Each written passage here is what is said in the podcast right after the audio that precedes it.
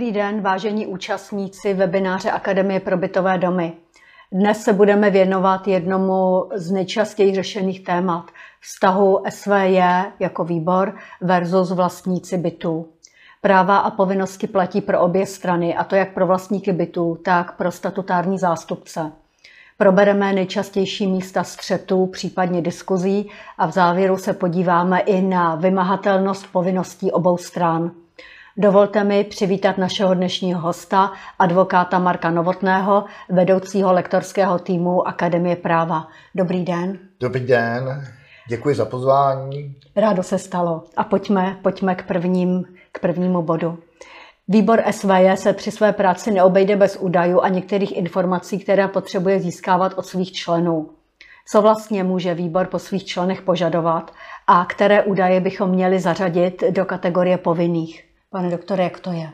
No, tak je to poměrně komplikované, ale ten základ je v celku srozumitelný a jednoduchý. E, údaje, které výbor nebo můžeme říct společenství vlastníků může po členech společenství požadovat, ten jejich okruh a forma jsou vlastně zhrnuty v několika ustanoveních, především občanského zákonníku.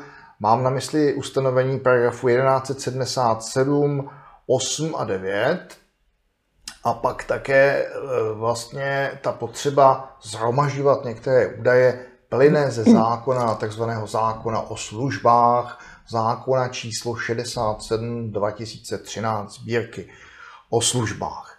Takže když nahlédneme do těchto ustanovení, tak vlastně zjistíme, co může statutární orgán, kterým je před, zejména tedy nebo zpravidla výbor, od členů společenství vlastníků požadovat. No, tak to, je, to, je, to jsou ty základní prameny, můžeme e, říct. Je to jméno, příjmení, datum narození? E, tady vlastně e, tyhle konkrétní údaje najdeme v ustanovení paragrafu 1177, který byl teda k polovině, v polovině roku nebo k polovině loňského roku novelizován. A tady je uvedeno, že vlastník jednotky oznámí bez zbytečného odkladu, v našem případě tedy společenství, Eh, své jméno, bydliště a jméno a bydliště osoby, které byt přenechal k užívání, tedy především na dobu nikoli přechodnou, což je teda především ten jeho nájemce. O tom budeme později no, také no. hovořit. Jak je to s tím datumem narození? Je to teda podmínka nebo není? Eh, tady vidíte, že tam to datum narození uvedeno není. Jo, to znamená, ten vlastník nemusí eh, tyhle údaje uvádět.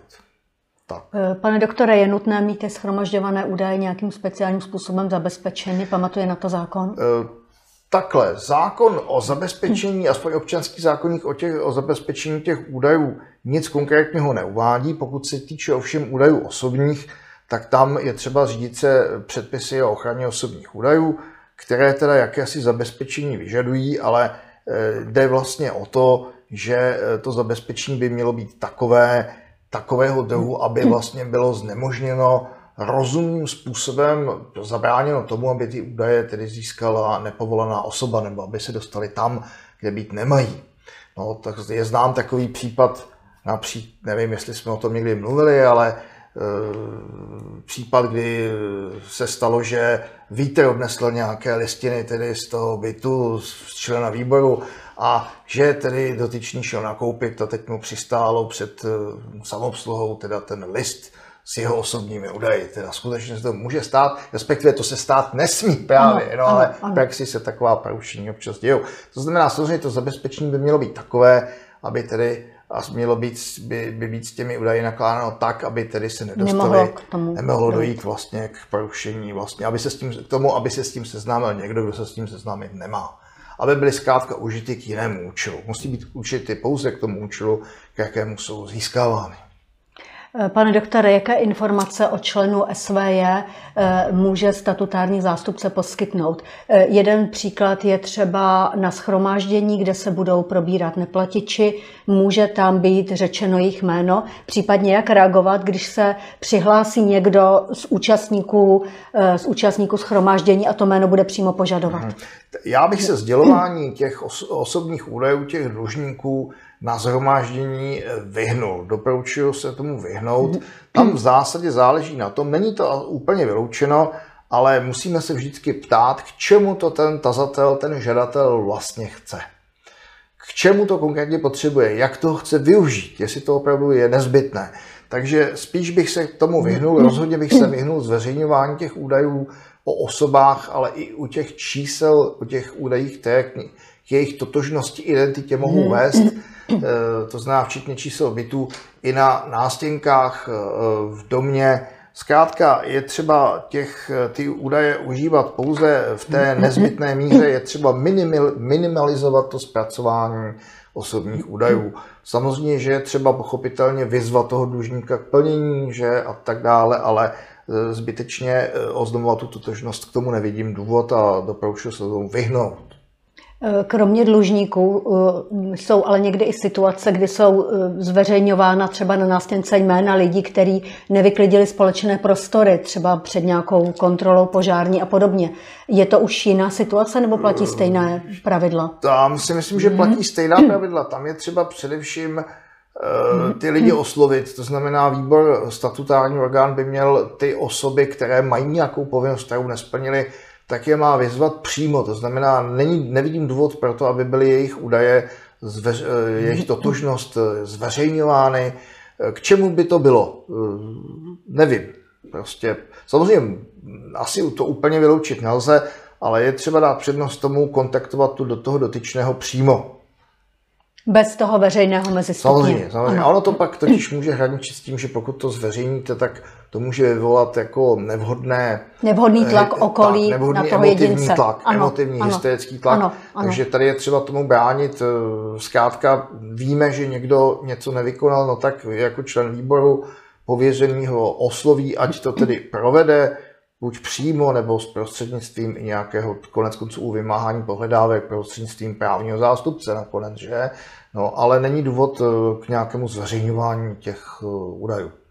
Už jste, pane doktore, naznačil otázku pro nájmu bytu. Eh, pojďme si ještě říci, jaké informace by měl nebo je povinen vlastník bytu poskytnout výboru o, svém nájemci. Eh, pokud se týče nájemce, tak eh, já už jsem to tady četl. Jsou to stejné údaje jako o vlastníkovi. Já bych tady ještě nad rámec řekl, že kromě těch údajů, které jsou v zákoně, tak se připouští, aby Eh, členové eh, společenství sdělovali výboru ty kontaktní údaje, takzvané. Jo? To znamená eh, telefonní číslo a e-mailovou adresu. Tyhle ty údaje může výbor z důvodu, z jasného důvodu komunikace. praktické komunikace ano. s těmi vlastníky i v, i, těch, i v těch bezpečnostních otázkách, konec konců praskne voda, plyn nebo podobně, elektrické vedení a tak dále, takže tyhle ty údaje výbor vybírat v zásadě může, je na to jedno stanovisko úřadu pro osobních údajů,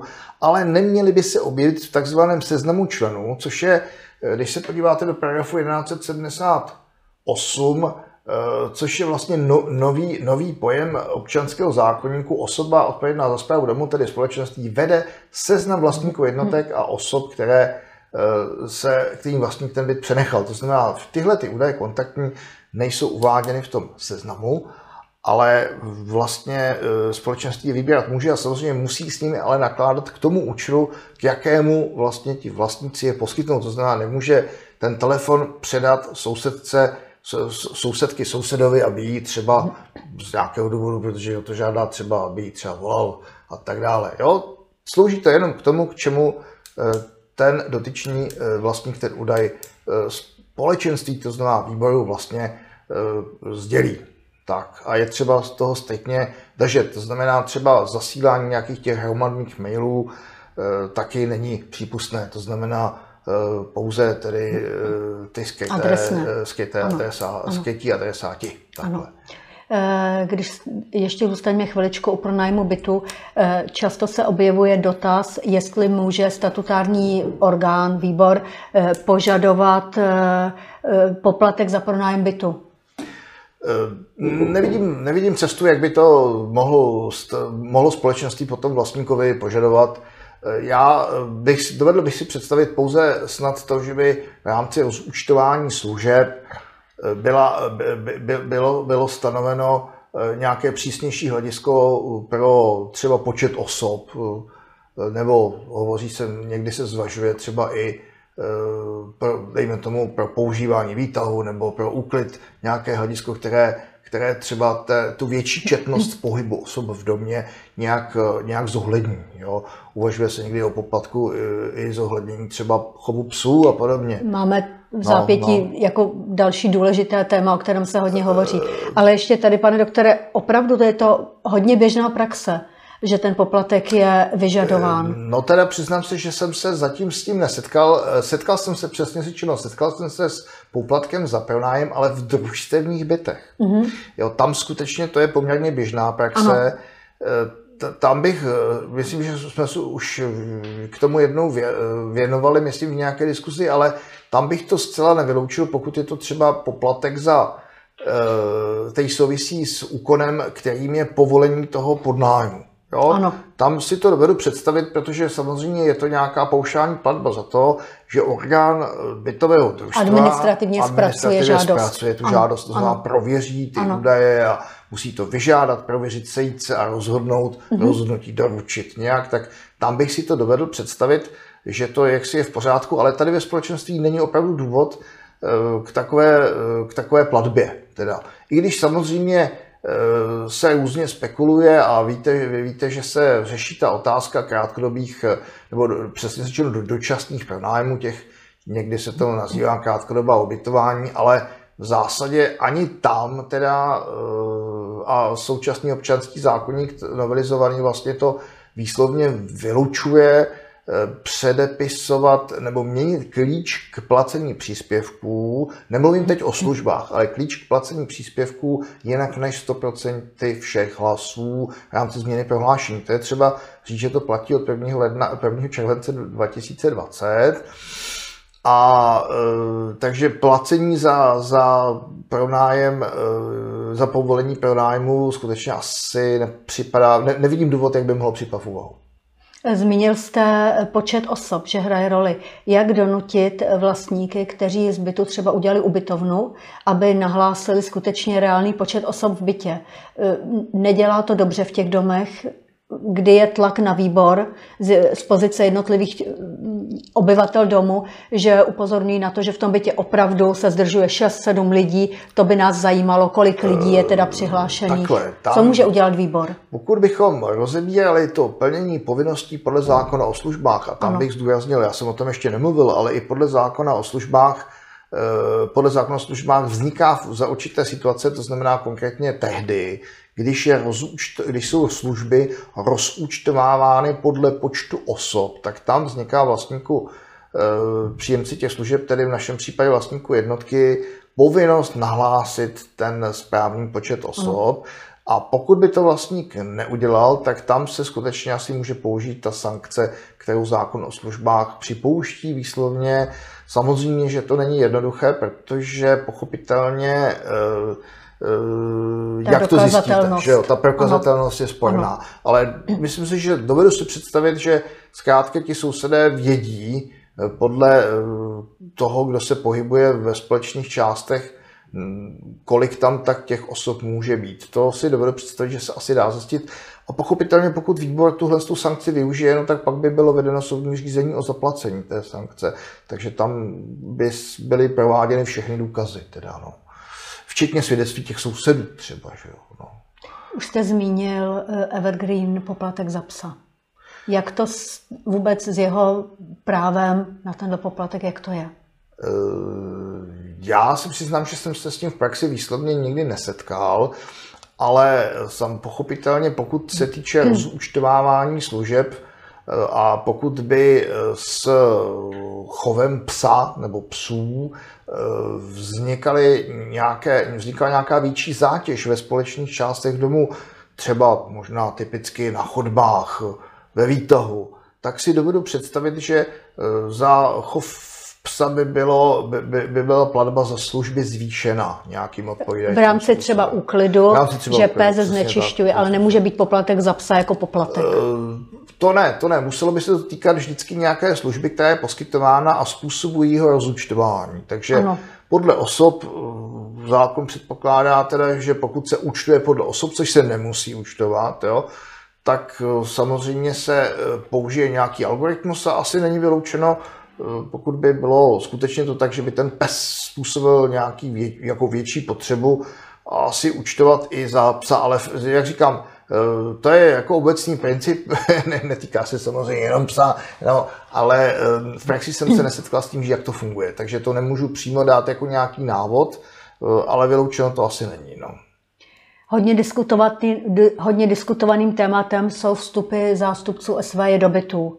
V některých případech má člen povinnost je strpět, to je například při odečtech bez pochyby. Pokud jsou prováděny ještě manuálně odečty, tak tam asi je to povinnost umožnit ten vstup.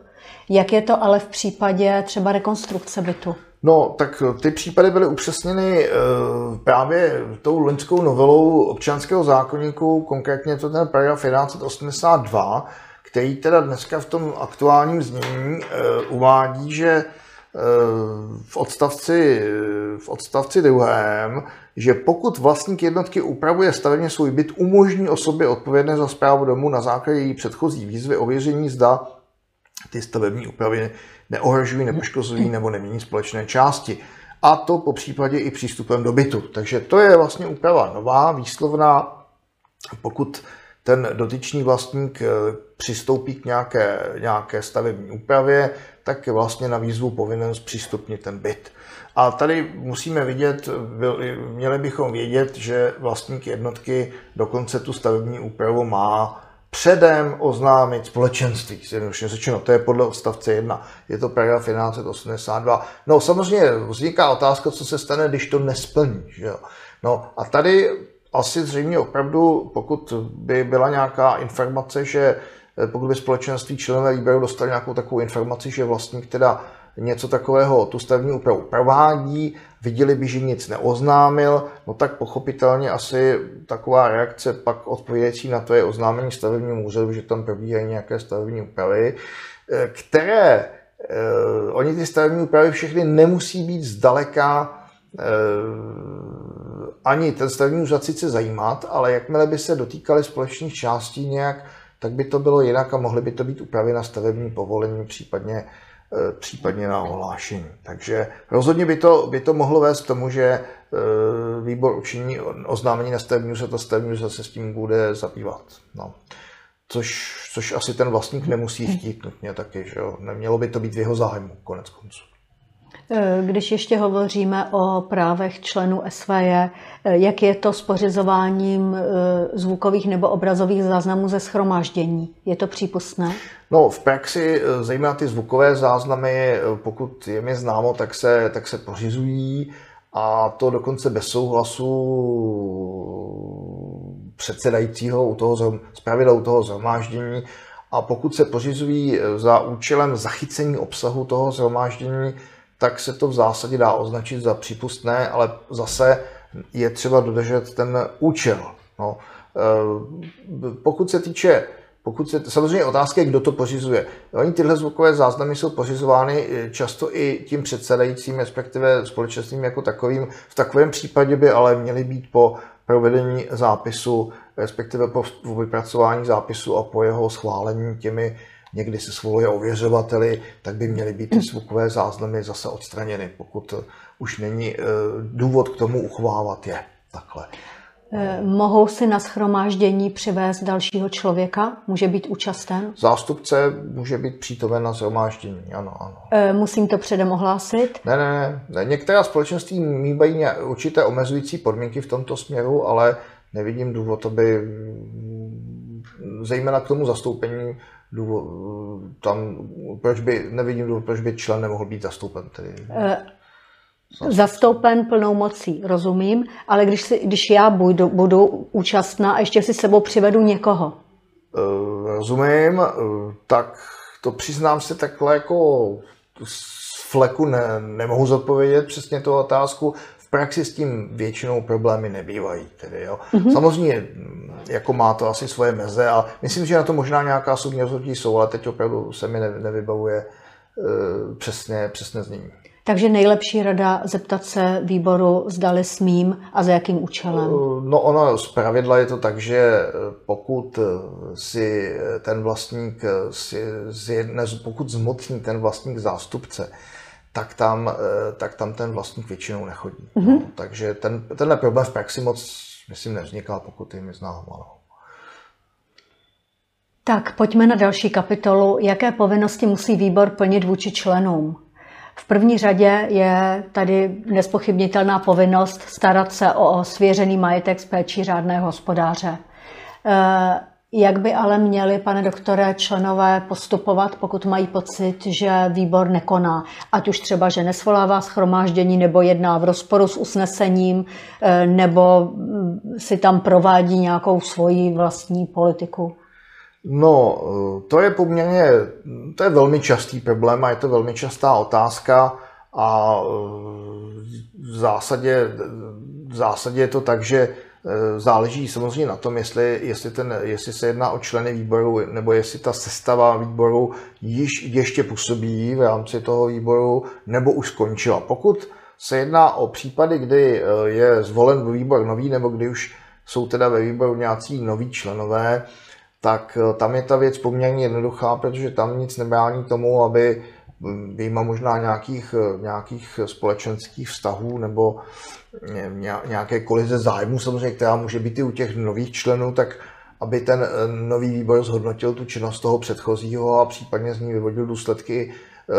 Pochopitelně tam se nemusí jednat o nějakou náhradu škody v první fázi, ale o třeba zjišťování okolností, Eh, toho, proč se třeba objednalo nebo neobjednalo něco za, za určitých podmínek a pokud by bylo zjištěno, že uh, zkrátka se stala věc, která se stát neměla a vznikla škoda, to znamená, že jsou splněny předpoklady odpovědnosti za škodu, tak samozřejmě ten výbor může, ten statutární orgán může a v podstatě musí vyzvat tu osobu, která škodu způsobila, aby tu škodu nahradila. To může. A teprve pak je možné uvažovat o nějakém soudním sporu, protože samozřejmě se třeba ukáže, že ta vyzvaná osoba doloží, že to bylo všechno v pořádku ne, a není důvod to řešit. No a pokud se to neukáže, tak pak už nezbývá teda, než aby ten statutární orgán vůči těm před bývalým členům statutárního orgánu prostě podal nějakou žalobu. Ono to může být dokonce tak, že to může být považováno za trestnou činnost, takže je to možné někdy vyřešit trestním oznámením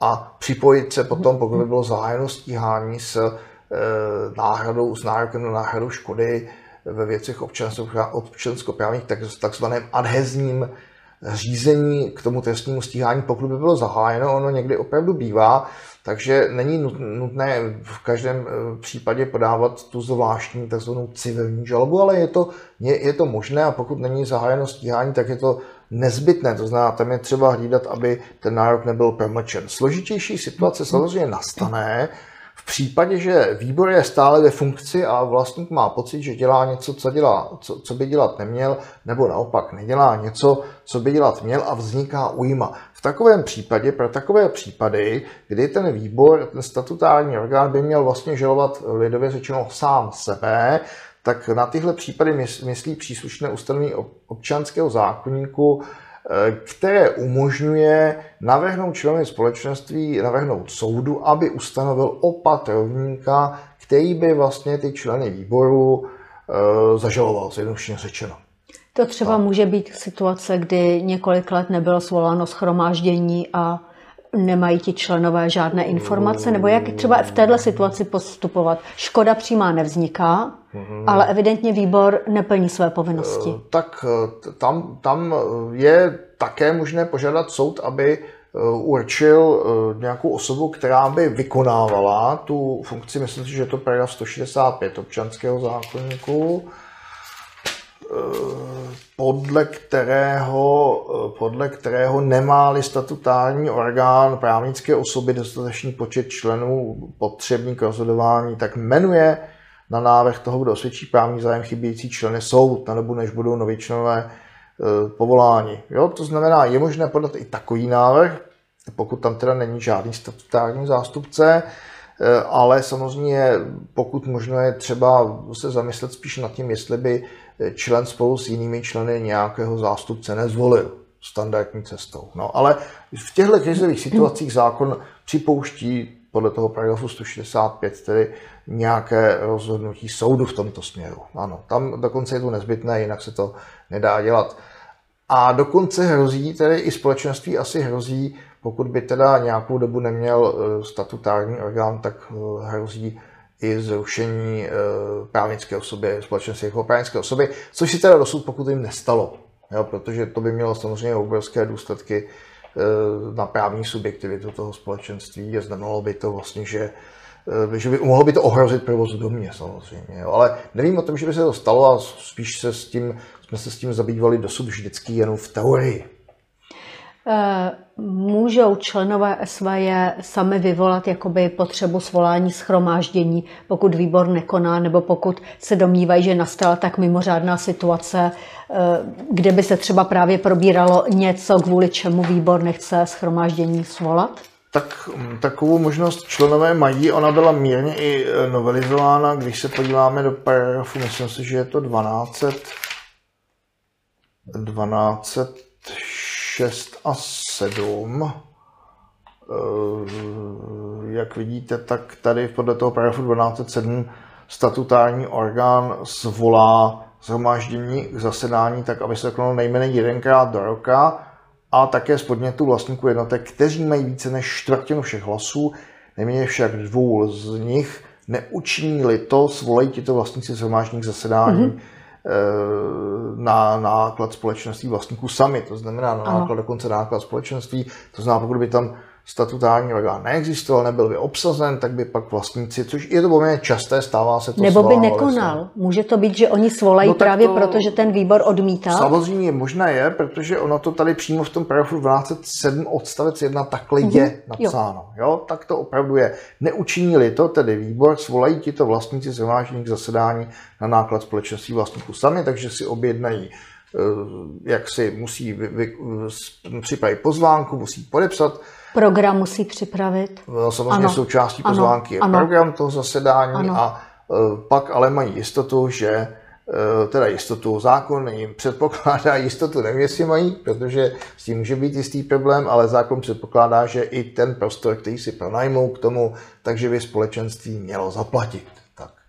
No, takže ta možnost samozřejmě tady je a dokonce se poměrně často používá. Teda, no. E, tak. Eh, hovoříme-li o povinnostech výboru vůči členům, je povinnost mít například úřední hodiny?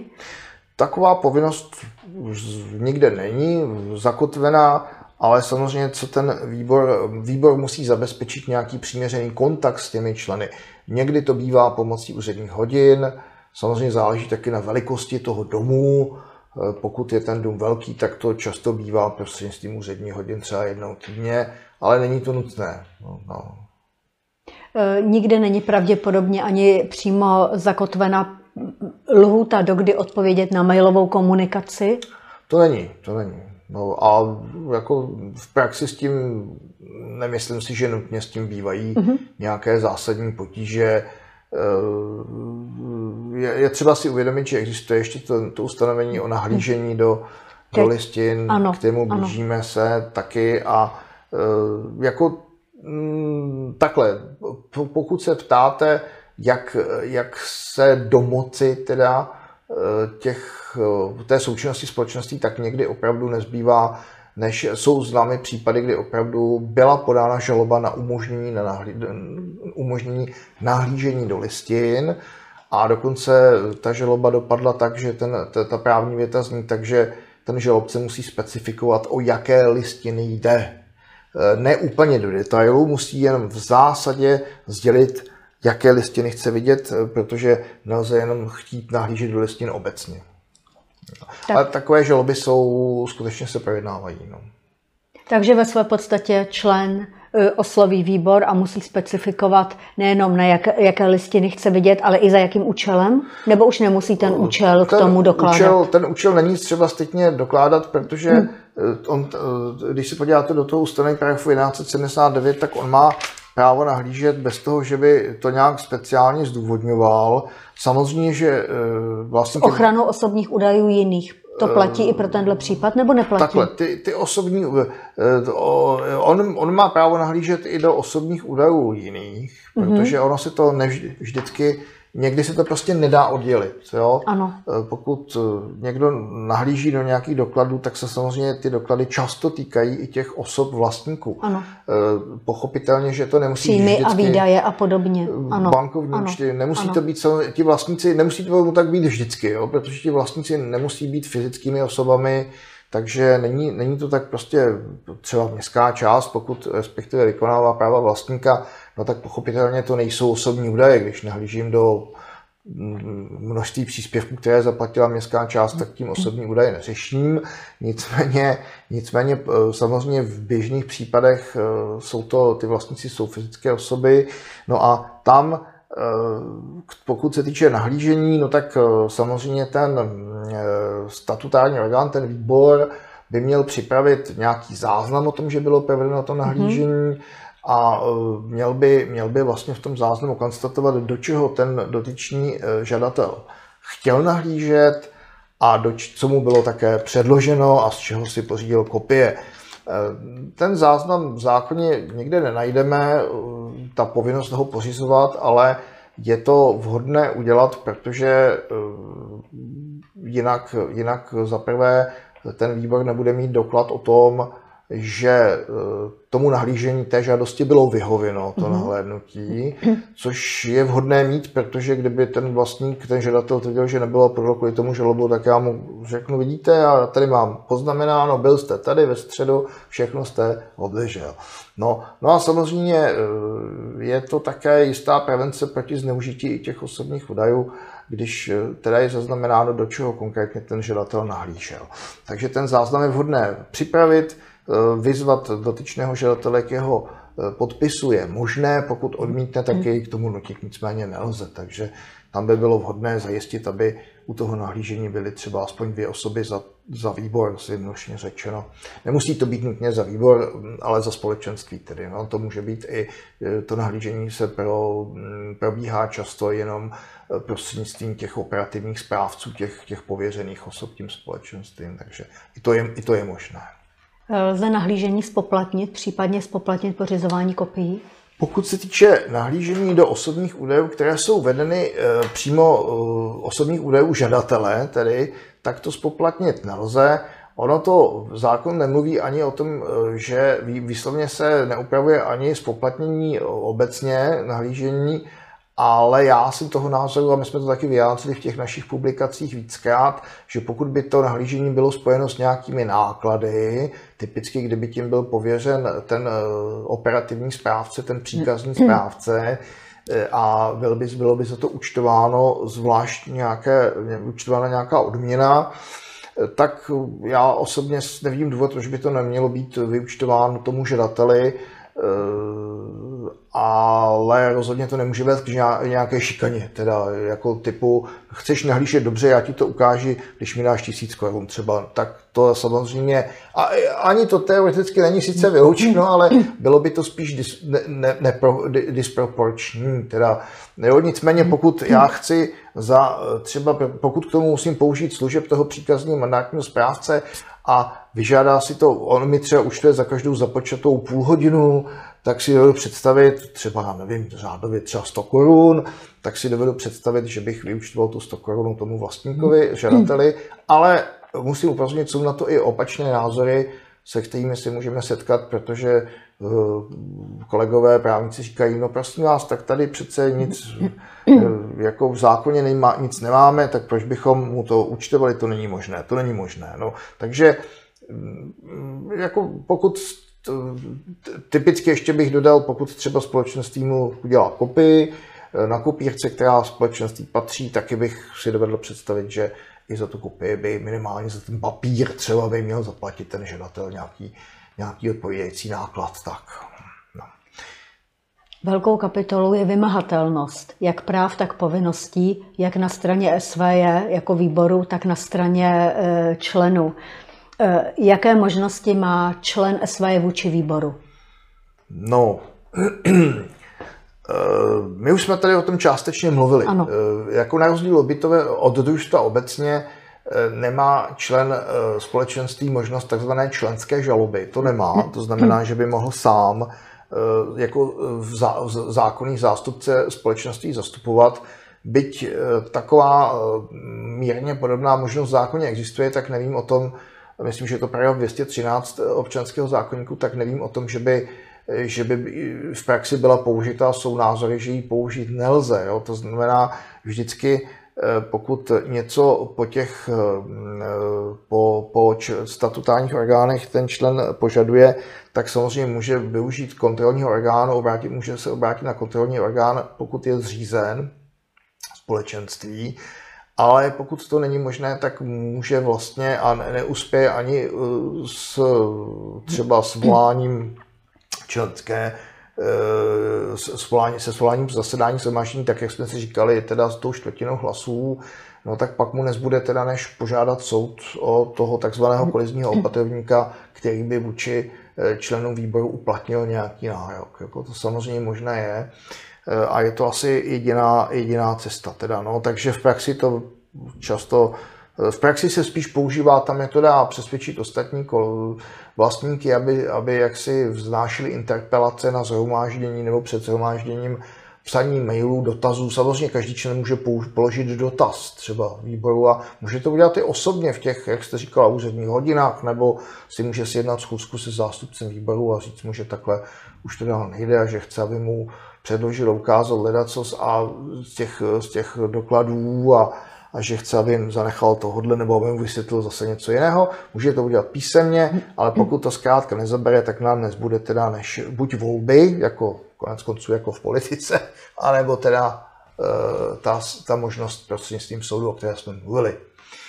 Ještě v této souvislosti mě napadá jedna otázka, jak je to, když eh, mám nějaký námět, který chci projednat na schromáždění, eh, jak ho dostanu do toho programu, anebo jestli mám právo, nebo jestli je možnost ještě v průběhu schromáždění jak dosáhnout toho projednávání bodu, který mě trápí. Tak to je samozřejmě čas, čas, čas, častou problematickou otázkou, protože individuálně vlastník nemá možnost donutit eh, statutární orgán, aby tu věc, kterou chce projednat, zařadil na program. Ale jisté možnosti tady jsou eh, a ještě bych snad dodal, asi všeobecně známo je, že pokud eh, to, ta věc nebyla na programu, tak projednávána býti, nebo dodatečně na program může být zařazena jenom, když s tím souhlasí všichni členové. No ale máme tady ještě novelu, vlastně eh, novelu za občanského zákonníku, eh, Paragraf 1207 odstavec 3 v současné době zní tak, že pokud o to před rozeslání pozvánky na zhromáždění požádají vlastníci jednotek podle odstavce 1, což teda jsou vlastníci, eh, kteří mají více než čtvrtinu hlasů, jo, v zásadě, s určitými výjimkami, tak pokud o to před, před rozesláním poznámky, pozvánky požádají tito vlastníci, tak zařadí statutární orgán na pořad zhromáždění jimi určenou záležitost. Za předpokladu, že k takové záležitosti je navrženo usnesení nebo je její zařazení odůvodněno. Takže to je taková novinka. To znamená, že pokud to ti vlastníci stihnou, ještě před rozesláním pozvánky, tak to ten statutární orgán zařadit musí.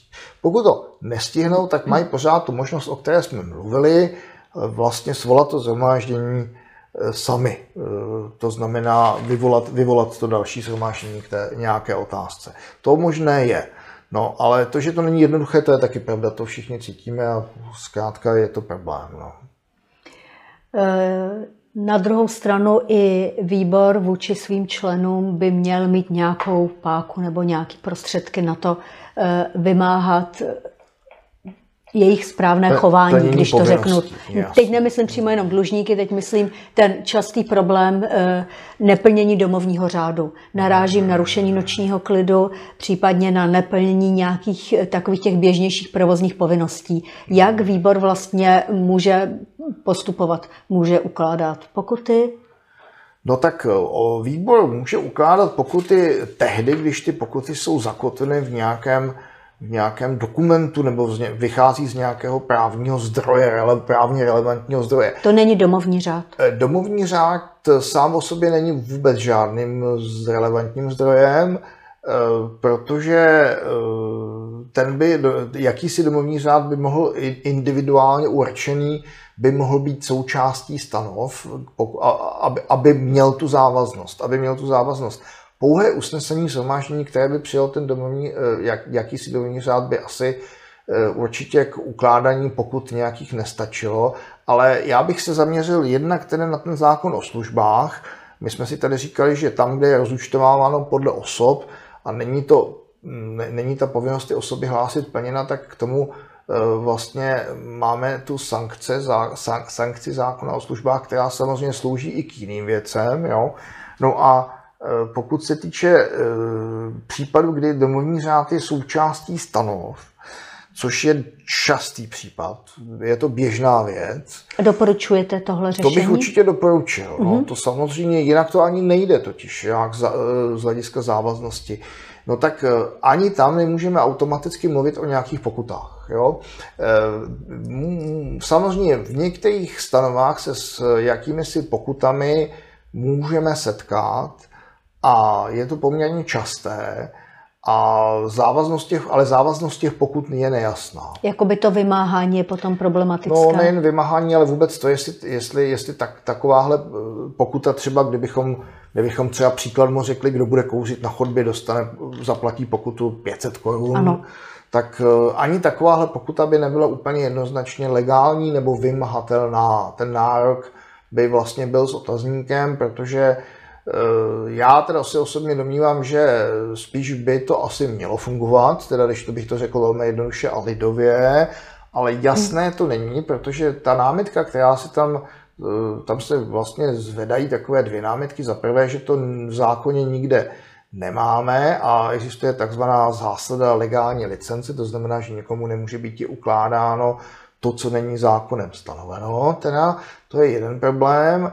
A druhá věc je, že s takovou pokutou, samozřejmě existují, existují existuje institut právní pojem smluvní pokuty, a ten by asi v úvahu připadal, ale otázka, ale, ale to je smluvní nástroj. To znamená, tam musí být zavázán dobrovolně ten, komu ta pokuta má být uložena.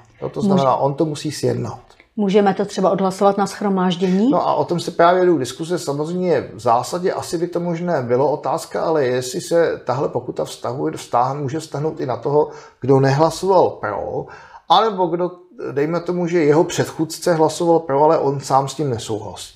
To znamená, on si koupí byt, nevšimne si, že jsou tam smluvní pokuty, že jsou tam pokuty za, za psa na chodbě, za kouření a třeba za kří pohled na pana předsedu, no a najednou, aby platil. Že jo? Tak tady samozřejmě jsou po, do jisté míry oprávněné pochybnosti o závaznosti takových pokut. Tedy.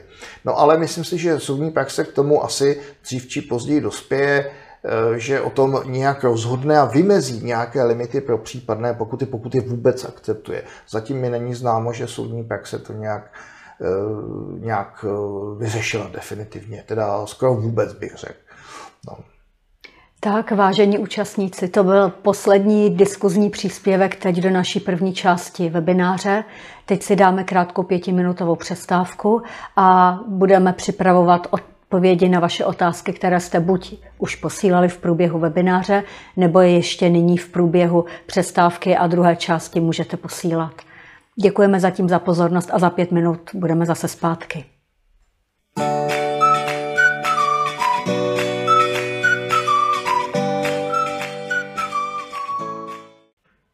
Tak, vážení účastníci našeho dnešního webináře eh, Výbor SVJ versus vlastníci, dostáváme se do druhé poloviny, kdy budeme odpovídat na vaše dotazy. Pojďme hned k první otázce. Pane doktore, eh, máme tady dotaz. Co dělat s vlastníkem notorickým neplatičem? Ve věci soud vydal eh, Elektronický platební Elektronický rozkaz. platební rozkaz, který následně zrušil pro nemožnost doručení do vlastních rukou žalované. Eh, věc předal do standardního soudního řízení a zatím nenařídil ani termín jednání. Dluhy dále rostou.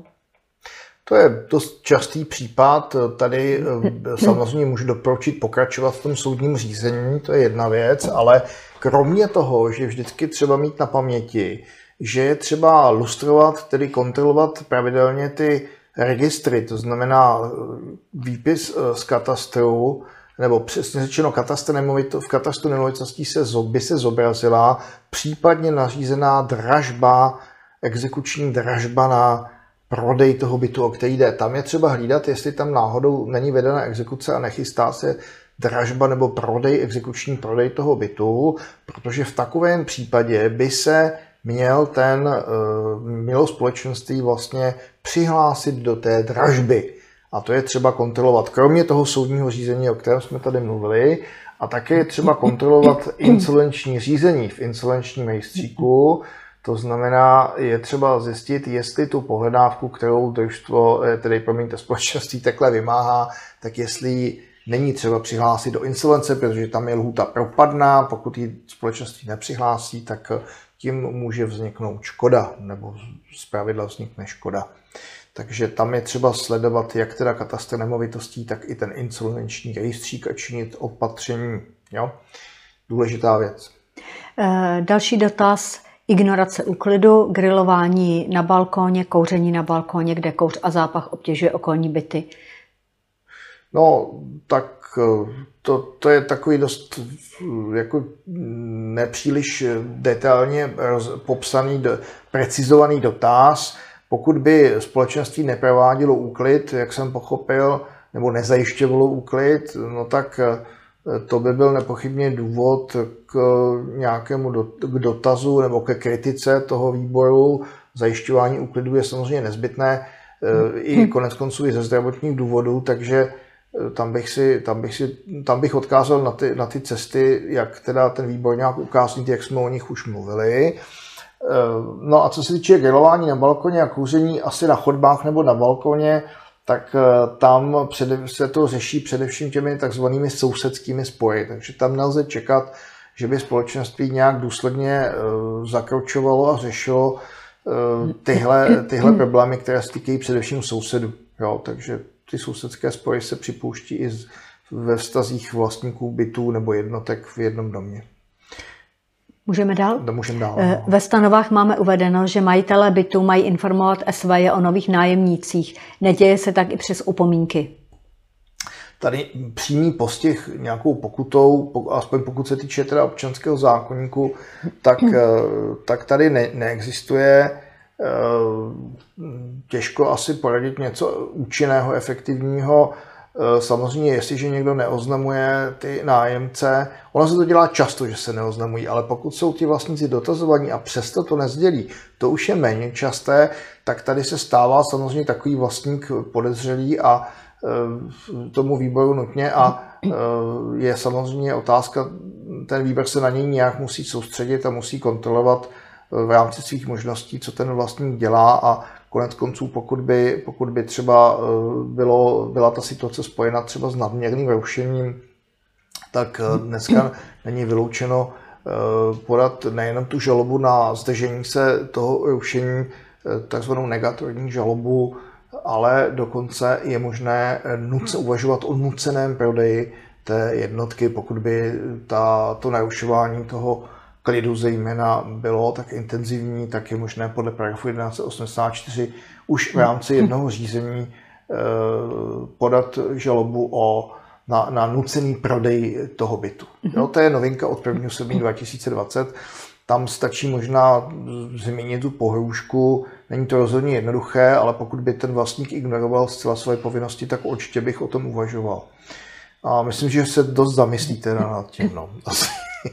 To ano. Eh, může nebo má výbor právo zasahovat nebo řešit sousedské vztahy v podobě dohadu rušení nočního klidu? To už jsme odpověděli, že jsme podstatě, výbor do toho nemá jak zasahovat. Eh, jako do, do, v podstatě do jisté míry, eh, jako pokud by to, pokud by to rušilo zejména toho jednoho, tak asi zřejmě ten výbor se bude k tomu chovat jinak, než kdyby, kdyby to třeba ten hluk pronikal na chodbu do několika bytů. Jak říkám, jaké si možnosti tady jsou, než by to bylo úplně Eh, mimo kompetence výboru, protože samozřejmě i tahle věc může vést podle toho 1184 k eh, zbavení vlastnického práva konec konců, ale, eh, ale typicky to grilování na těch, na těch, na těch loďích asi zřejmě spíše věcí individuálních sousedské žaloby. Eh, na kolik klíčů od vstupních dveří od budovy mají jednotlivé domácnosti nárok? Majitel jedné garzonky se dožaduje osmého klíče. No, to systémy přidělování a nakládání s klíči jsou velmi komplikované a zákon se tomu výslovně nevěnuje.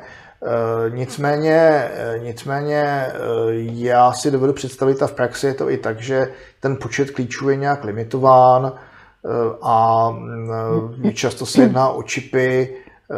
Lze si představit asi i nějaké spoplatnění nějakého nadlimitního počtu, ale rozhodně, rozhodně ztráta toho klíče, případně, případně teda je otázka, jaký by měl důvod k žádosti o tolik klíčů, Dovedu si představit, že by to bylo nějak normováno, prostě nějakou představu, kolik tak asi osob tam může bydlet a e, samozřejmě ta představa, že někdo má 200 klíčů od jednoho bytu je absurdní. Jo. Takže jakýsi limit by tam být zřejmě mohl a až praxe ukáže, jak ty, tyhle ty systémy, e, e, které se zabývají nakládáním z klíče, tak jak, jak, jak mají vypadat a kde jsou jejich limity. Ale ty limity tam, limity tam určitě budou někde. Už jsme se zmiňovali, eh, dotaz se týká, jak donutit vlastníky k oznámení rekonstrukce v bytě. Tak fakticky je k tomu nepřímo donutíte tím, že eh, v podstatě eh, asi všem vyložíte, že v případě, že zjistí, jak jsem o tom mluvil, jo? Ano. že když zjistí výbor, že tam probíhá rekonstrukce, nebyla ohlášena, tak to bude řešit přímo se stavebním úřadem. Jestli, to si myslím, že že asi by mělo vést tomu, že by ten vlastník teda to oznámení předchozí jako předložil. Teda. Mm-hmm. Eh, jsou vlastníci bytových jednotek SVJ eh, asi povinni nechat provádět revize elektrických rozvodů v bytové jednotce? No já eh, nemůžu na to odpovědět úplně stoprocentně, ale tam musíme lišit ty revize, jak, jak, konkrétně o jaké rozvody jde, protože oni jsou elektrické rozvody, které se takzvané stoupačky, a ty jsou společné, jsou tedy nějaké elektrické rozvody společné po nějaký úzel, po, po nějaký limit fyzický, který je teda uveden v prohlášení z pravidla. A pak jsou ty elektrické rozvody, které se nacházejí v jednotce. A pokud je mi známo, tak vlastník, aspoň fyzická osoba, nemá povinnost provádět revize těch zařízení. Nicméně samozřejmě má povinnost eh, fakticky je udržovat v řádném stavu, aby z nich nemohly ne, ne, aby nebyly ohroženy zejména společné části domu. To znamená, pokud by bylo podezření, že ten stav společné části je kvůli tomu ohrožen, tak by se domnívám společenství mohlo vlastníka nějak nepřímo nebo i třeba přímo donocovat, aby, aby s tím něco, eh, aby, aby ten stav zlepšil a ohrožení ustalo. Jo? Ale že by to byla přímo revize, to si tedy nejsem jist. Jo? Bylo by to samozřejmě ideální, kdyby to tak bylo, ale Nemyslím si, že by ta povinnost přímá toho vlastníka, pokud je mi známo, prostě vás určitou výhradou stíhala. Ale rozhodně můžu říct, že ohrožení společné části, ani i, i samotné ohrožení je nepřípustné a protiprávní. No. Uh, opět na téma dlužníci. Pokud někdo dluží peníze například za zálohy, pak je to dluh vůči SVJ, přičemž SVJ je tvořeno majiteli všech bytů v domě. Neměl by tedy každý člen SVJ mít právo detaily dluhu znát, včetně při nejmenším informace o čísle bytu? No, takhle, pokud eh, člen, člen bude chtít nahlížet do evidence dluhů a eh, využije svého práva k nahlížení tedy do podle paragrafu 1179, to znamená, pokud, pokud jsou to účetní eh, knihy a doklady, tak eh, pak to právo má, ale přiznám se, teď, když o tom přemýšlím, tak on výpis účtu, nejsem si jist, nakolik je účetním dokladem. Takže pokud má člen právo nahlížením zjistit do, do listin, které teda, ale upozorňuji, nejsou to úplně všechny listiny, ale jenom ty uvedeny v zákoně v paragrafu 1179, případně ty uvedeny v prohlášení, tak tam samozřejmě nahlížet může. To je jasné teda, no ale, ale automaticky samozřejmě se uh, tyhle údaje nezveřejňují. To znamená, je-li to teda v tom, v té oblasti práva na nahlížení, pak ano. Teda, ale i pak s tím musí nakládat samozřejmě pouze za tím účelem, o kterém jsme mluvili. To znamená, neměl by o tom psát na, svých, na svém blogu, ale měl by případně do toho nažít proto, aby eh, dotyčné, eh, aby, aby ta jeho činnost směřovala k uhradě toho dluhu legálním způsobem samozřejmě. A ne, aby to no. získal, rozeslal to mailem všem ostatním tak, členům SVJ. Rozumím. Eh, nahrazuje v současné situaci rozhodování per rolam povinnost svolat schromáždění vlastníků jedenkrát ročně? Eh, no, nelze říct, že by to nahrazovalo, protože eh, ten zákon, pochopitelně takzvaný covidový, jakýsi zákon existoval v tomto směru, ale ta jeho účinnost skončila už 30. června, to znamená v současné době je třeba ke svolání nebo k, k iniciaci rozhodnutí per je nezbytné, aby byly splněny ty podmínky zákona nebo stanov, to znamená občanského zákonníku konkrétně a stanov, paragraf 1211 nebo stanov.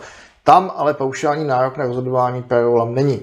Takže tam je třeba skutečně eh, si to, si to prevít, vyžaduje se, vyžaduje se marní, marné svolání zhromáždění v zákoně.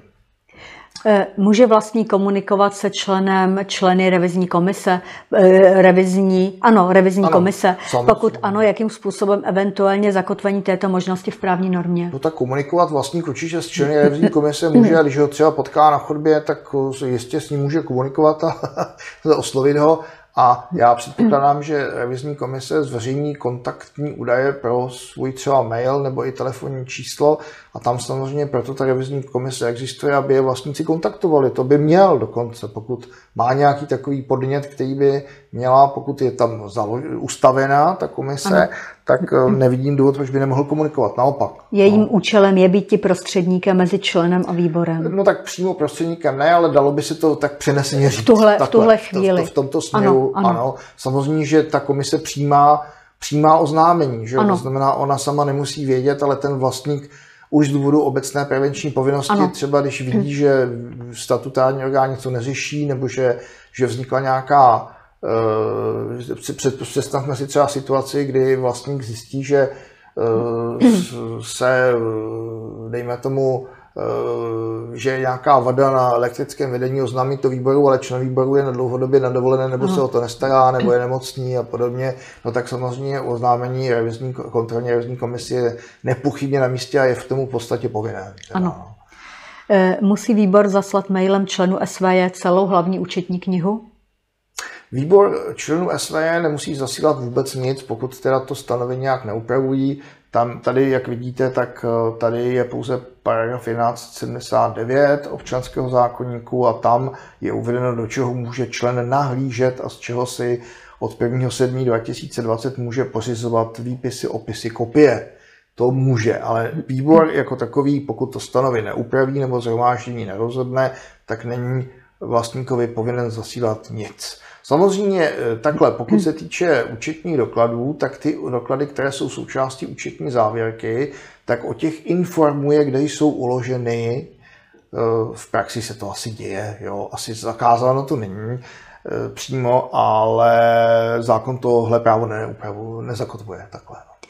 Je možné uvést například smlouvy pro členy, kteří mají přístup na web stránkách společenství?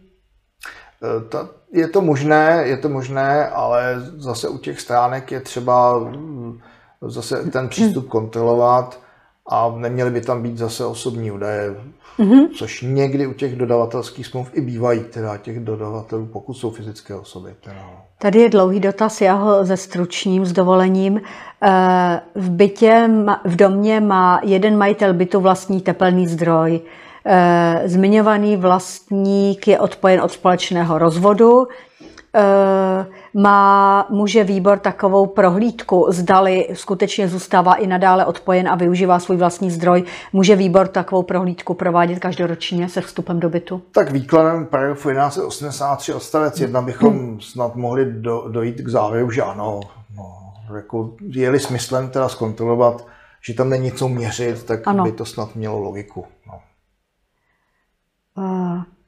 Když se nemohou vlastníci mezi sebou dohodnout na dodržování nočního klidu nebo dalším občanském soužití, respektive na tom, kdo z nich má pravdu a zdráhají se obrátit na oddělení přestupku a kontrol, může podat stížnost na toto oddělení výbor, aby došlo e, k rozřešení dané situace mezi rozhádanými sousedy a k čí tíží budou účtovány náklady zavedení takového řízení? No, Hmm, to není úplně jasná situace. Já myslím, že asi každý, kdo se dozví o přestupku, tak může podat oznámení o tom, že přestupku došlo, k spáchání přestupku došlo, takže asi si lezu představit, že a myslím si, že to by to bylo i logické a, a správné, aby, aby výbor zjednodušeně řečeno teda společenství podávalo oznámení o přestupku, to by bylo asi vhodné, jo, protože díky tomu oznámení o přestupku konec konců je možné si vytvořit ty předpoklady k podání pak té žaloby podle paragrafu 1184 o nuceném prodeji jednotky. To asi vyloučit nelze a je to vhodným důkazem, takže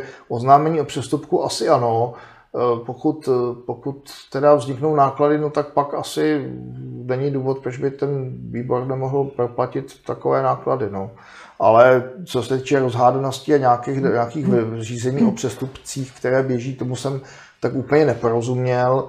Eh, myslím si, že, myslím si, že to asi moc se do toho ingerovat asi ten výbor nemůže. Jo, ale oznámení o přestupku, proč ne? No. Tady je dotaz k paragrafu 1207 NOZu, kde se píše, statutární orgán svolá schromáždění k zasedání tak, aby se konalo nejméně jedenkrát do roka. Dotaz zní, jak interpretovat to jedenkrát do roka. Jde o kalendářní rok nebo o maximální dobu mezi dvěmi, eh, dvěma schromážděními? No já jsem si to dosud vykládal jako kalendářní rok, ale oni v praxi je to většinou asi to též, bych řekl. No. A je to, je to povinnost, řekněme, nějak, můžeme říct, pořádková, takže tady asi nejde o to, aby se, představme si to třeba tak, že by se eh, jeden kalendářní rok třeba nekonalo zhromáždění, že by se konalo ten prosinec toho předchozího roku a v lednu toho následujícího asi by se v celku No, je otázka, jestli to není třeba k schválení účetní závěrky, ale jinak by se asi výjima, výjima těch účetních záležitostí asi v celku nic nestalo. Takže tady, když konkrétně eh, se v dotazu pán ptá eh, duben 2020 a říjen 2021, což vypadá v pořádku. To mi připadá v pořádku. No. Uh-huh. Můžeme zveřejnit na nástence roční vyučtování podle bytů, byť by nebyla uvedena jména vlastníku, ale pouze čísla bytů?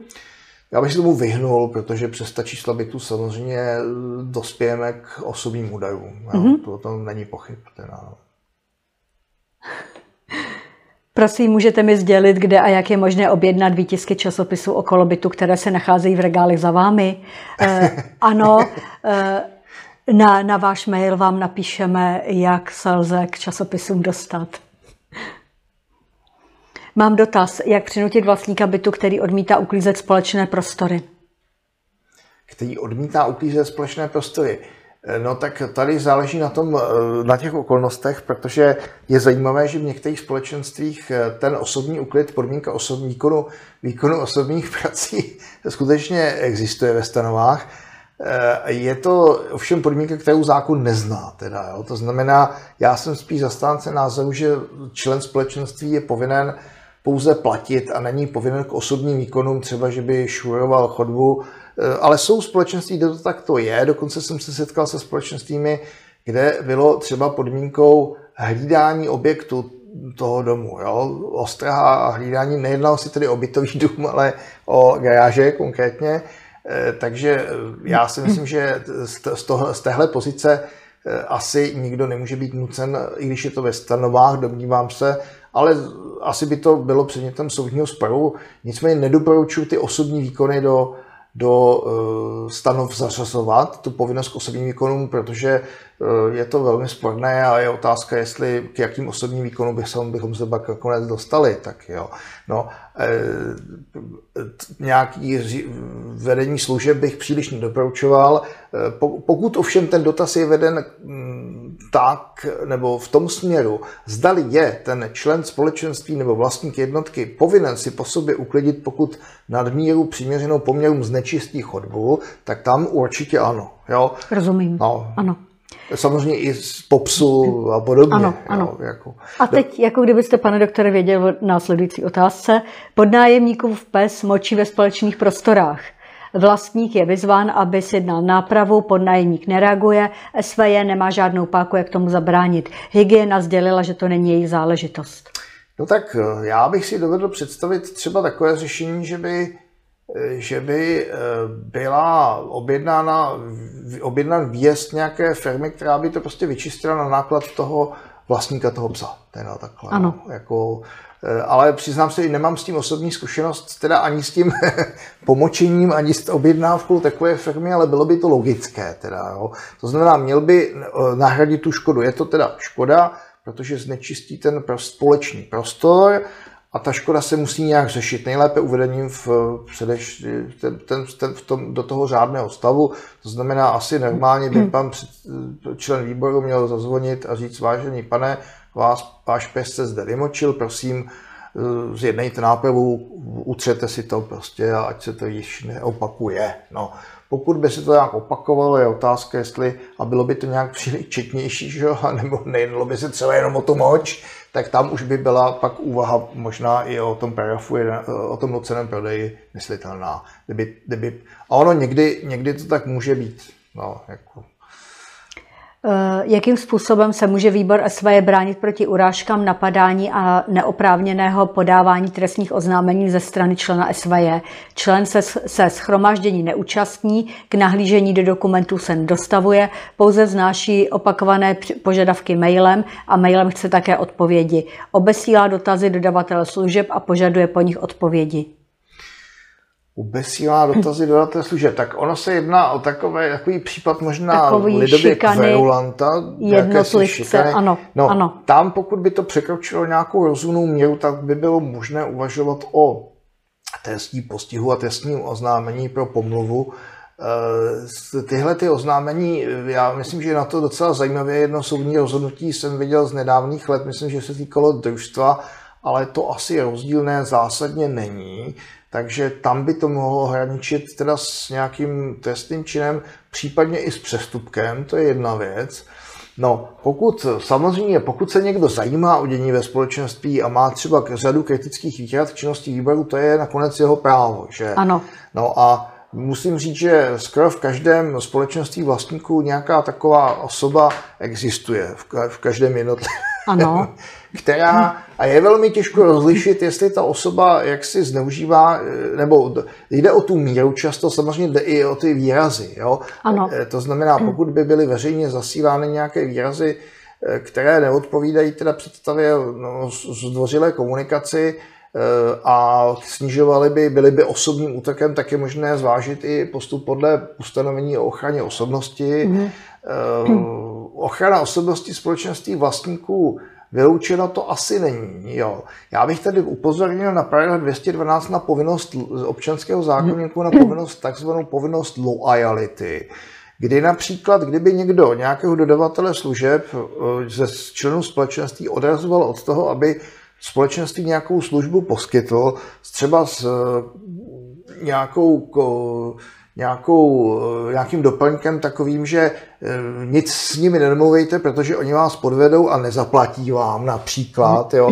ale eh, tak by to mohlo být poškození zájmu společenství a ten dotyčný by mohl odpovídat i za škodu, protože společenství by třeba nemělo možnost uzavřít nějakou výhodnou smlouvu ale muselo by třeba akceptovat nějakou pak dražší nevýhodnou smlouvu, která je třeba dražší jenom proto, že přijde pozdě třeba. Jo? Takže tam bych si dovedl představit, kdyby jaksi chtěl překazit společenství řádný provoz, i z důvodu toho paragrafu 212 nějaký postih teda, jo. To by mohl být velký problém, protože oni to teda, oni to někdy dělají záměrně, aby opravdu odradili ty dodavatele, aby smlouvy uzavírali, jo. No a tam, tam si myslím, že opravdu, pokud by bylo doložitelné, že ten dotyčný dodavatel se zalekne a on znevěrohodní to společenství jako smluvního partnera, ano. tak tam bych si dovedl představit i tu sankci a ta může být poměrně značná, protože ona ta škoda, ono to totiž může být další o miliony, ta nová dodávka. Ano. No, no, tam bych asi, tam bych asi byl zvlášť opatrný a jinak, co se týče takových jako zprostých urážek a pomluv, no tak tam to, i to oznámení na policii, pokud se to opravdu už vym, vymkne jako něčemu, jako je evidentně zprosté, míře ano, nějaké ano, připustné. Ano. Samozřejmě, když se někdo rozlobí, třeba pak se třeba omluví a tak dále, ale eh, já bych jako neváhal s tím opravdu hajit ty zájmy eh, jako poměrně vehementně a nepřipustit, nepřipustit nějaké zásadní zásahy takhle. No. Máme tady další dotaz. Potřebujeme zvolit jednoho ze tří členů výboru. Na svolanou schůzi více než polovina členů nepřišla, schůze nebyla usnášení schopná, kandidáta nemáme, proto nemůžeme udělat písemné hlasování. Tak. Svoláme schůzi znovu s pokusem zvolit člena, pokud nebude kandidát, máme návrh změnit stanovy a mít jen jednoho předsedu. Pokud neprojde ani to, požádáme soud o určení opatrovníka. Jeden z členů je ochoten ho dělat. Pokud by soud určil opatrovníka právníka, kolik by asi byla jeho odměna? Tak kdybych začal odzadu, nevím, kolik by, jako kdo vyplácí a jak je vysoká odměna takového opatrovníka, nevím. V praxi se to objevuje, takže je to možné zjistit. Já to takhle z hlavy nejsem schopen říct.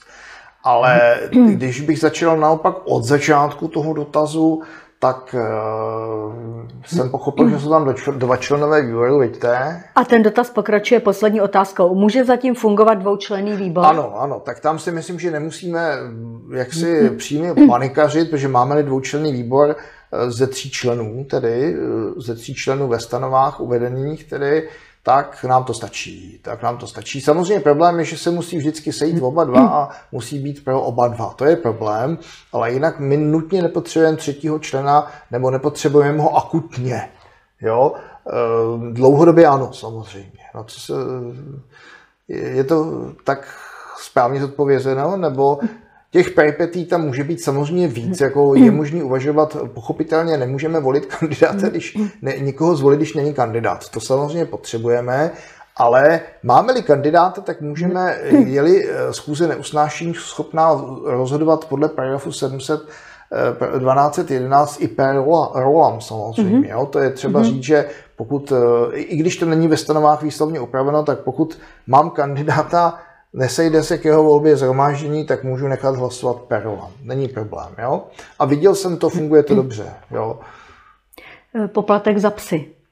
Eh, účtujeme osvětlení společných prostor takzvanými osoboměsíci, tedy počtem osob v domácnosti za měsíc. Přitom se započítává i miminko. Chtěla bych na členské schůzi prosadit do počtu osob i psa, Rozhodně se svítí daleko víc na společných částech s venčením psů, než se svítí pro miminko.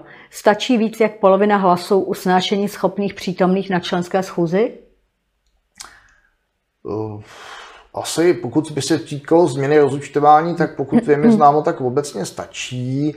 Mě tady spíš trošku přemýšlím o tom, že ani to miminko, ani ten pes většinou nechodí sami po té chodbě, že jo? Tak ta logika jako je otázka, musíte mít nějakou proporcionální logiku. No, jak jsme si říkali, zakázáno to obecně není, nevím o tom, bude záležet na rozhodnutí soudu, eh, že by to, tam spíš nejde o to, že by, že by, že by se speciálně svítilo kvůli psovi, že by chodil sám po chodbě, to ne, ale je pravda, že se s tím chodí o to více, o tu četnost. Ano, ano. Tak to by asi logiku mělo, no u toho miminka, ale nevím, ne, ne, ne, nemohu srovnávat, vždycky je třeba, aby zachovat proporcionalitu té, ne sankce, ale toho té platby. Té logiky. No, té logiky. Ano. Musí tam být ta logika. To znamená, aby, aby to nebylo šikanozní, aby to vyjadřovalo opravdu to, že se platí více, eh, aspoň teda za obvyklých poměrů. My samozřejmě nejsme schopni počítat všechny Eh, venčení psa a není to asi naším úkolem, jo, ale musí to mít nějakou logiku, nějakou proporci. Oni to miminko berou už jako osobu, protože už existuje a když to mají nastavený jako osobo měsíc, tak prostě tam, v tomhle modelu započítali miminko. U člověka to tak skutečně ano. asi je, no, to ano. je v pořádku, no, ale ten pes je tam z jiného důvodu. Dobrá. Je tam byl, teda, jak říkám, dokud nebudeme mít soudní rozhodnutí, tak to asi nemůžeme nemůžeme ano. tak nějak paušálně stoprocentně říct. No. Tak máme předposlední dotaz eh, k tématu, o kterém jsme už hovořili. Pane doktore, má vlastník právo nahlížet do zápisu ze schůze výboru? Uh, ze schůze výboru pravidla to tak je, ale když se podíváme do toho paragrafu... Jiný, jinými slovy, pane doktore, musí z každé schůze výboru být pořizován zápis? To, to si myslím, že musí. Uh-huh. Jestli do ní nahlížet... Eh, no záleží, na, já si myslím, já teď nejsem schopen řešit všechny detaily, ale ve stanovách, ve stanovách si myslím, že zpravidla ten zápis je, je povinný. Je povinný. A je v zájmu taky členů výboru ho dělat. Jo. Ano. A, a nahlížení? Nahlížení se řídí hmm. pouze paragrafem 1179. Že by se řídilo ještě nějakou obecnou úpravou, nevím.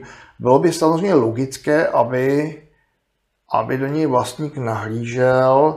Z pravidla si myslím, že to problém nebude, ale teď nejsem schopen zodpovědět, vyjádřit se k tomu, z čeho by to konkrétně plynulo. Mm-hmm. No, ale nemyslím si, že by s tím nutně musel být problém. Jo? Ten výbor může rozhodnout a jako řekl bych, že spíše ano, ale, ale teď to spojení nedovodím. Tedy ano. Možná dokonce, že to spojení bude dáno, bude to, že v těch stanovách bude uvedeno. Mm-hmm. Tak. Tak a poslední dotaz. Je možné požadovat po spoluvlastnících úklid sněhu před domem do domu plus na přístupovém chodníku, například dle rozpisu služeb v zimním období, nebo je taková aktivita zcela na dobrovolném rozhodnutí vlastníků, zda se rozhodou s úklidem sněhu vypomoci? No já už jsem o tom mluvil. Vlastník by neměl být donucován k žádným osobním výkonům, protože to, že někde vlastní nějaký byt, tak to neznamená, že budu uklízet celý dům. Jo? To sice tak někdy je, ale já to nemůžu doporučit, protože to je problém, že protože že těch problémů s tím spojených je celá řada. Zaprvé je tady nějaká zásada legální licence, to znamená, že já si koupím někde byt a oni mi pak řeknou, dobře, no tak my jsme teď rozhodli, když jste byl na dovolení, tak jsme, jsme rozhodli třeba, že budete mít schody každý týden v úterý. Jo? A já, dejme tomu, třeba jsem po operaci páteře, takže bych se třeba nemohl mohnout tak, tak si musíte někoho najmout. Tak takové břemeno asi na toho vlastníka nemůžeme přenést, že by si musel uzavírat nějaké pracovně právní smlouvy nebo smlouvy s uklidovou firmou. Není důvod, takže já si myslím, že ani uklízení sněhu by nemělo patřit do povinností vlastníků. Samozřejmě, pokud bychom uvažovali o nějaký, o nějakých poměrech, kde finance už by nehrály, společenských poměrech celkově, kdyby finance už nehrály nějakou zásadní roli a Eh, spíš by se řešily věci v naturálích, tak pak by to nějaký smysl mělo. Já bych se držel spíš těch peněz. Teda no. Takže žádné služby na, na uklizení sněhu. Teda no. tak. tak to byla poslední otázka a poslední odpověď z dnešního webináře na téma výbor SVJ versus vlastníci. Eh, ještě k některým dotazům, které patřily do spíš té technické stránky webináře. Eh, písemná forma webinářů není, ale také toto téma můžete zdarma zhlédnout ze záznamu. Link dostanete na mailovou adresu, kterou jste se přihlašovali. Případně si můžete pustit podcast. Starší webináře lze také zhlédnout na YouTube kanálu Akademie bytové domy, Akademie BD. Tak to je pro dnešek všechno. Děkujeme za pozornost, loučíme se s vámi a děkuji našemu dnešnímu hostu, panu doktoru Marku Novotnému. Také děkuji za pozvání a přeji pěkný zbytek dne. Naschledanou. Naschledanou.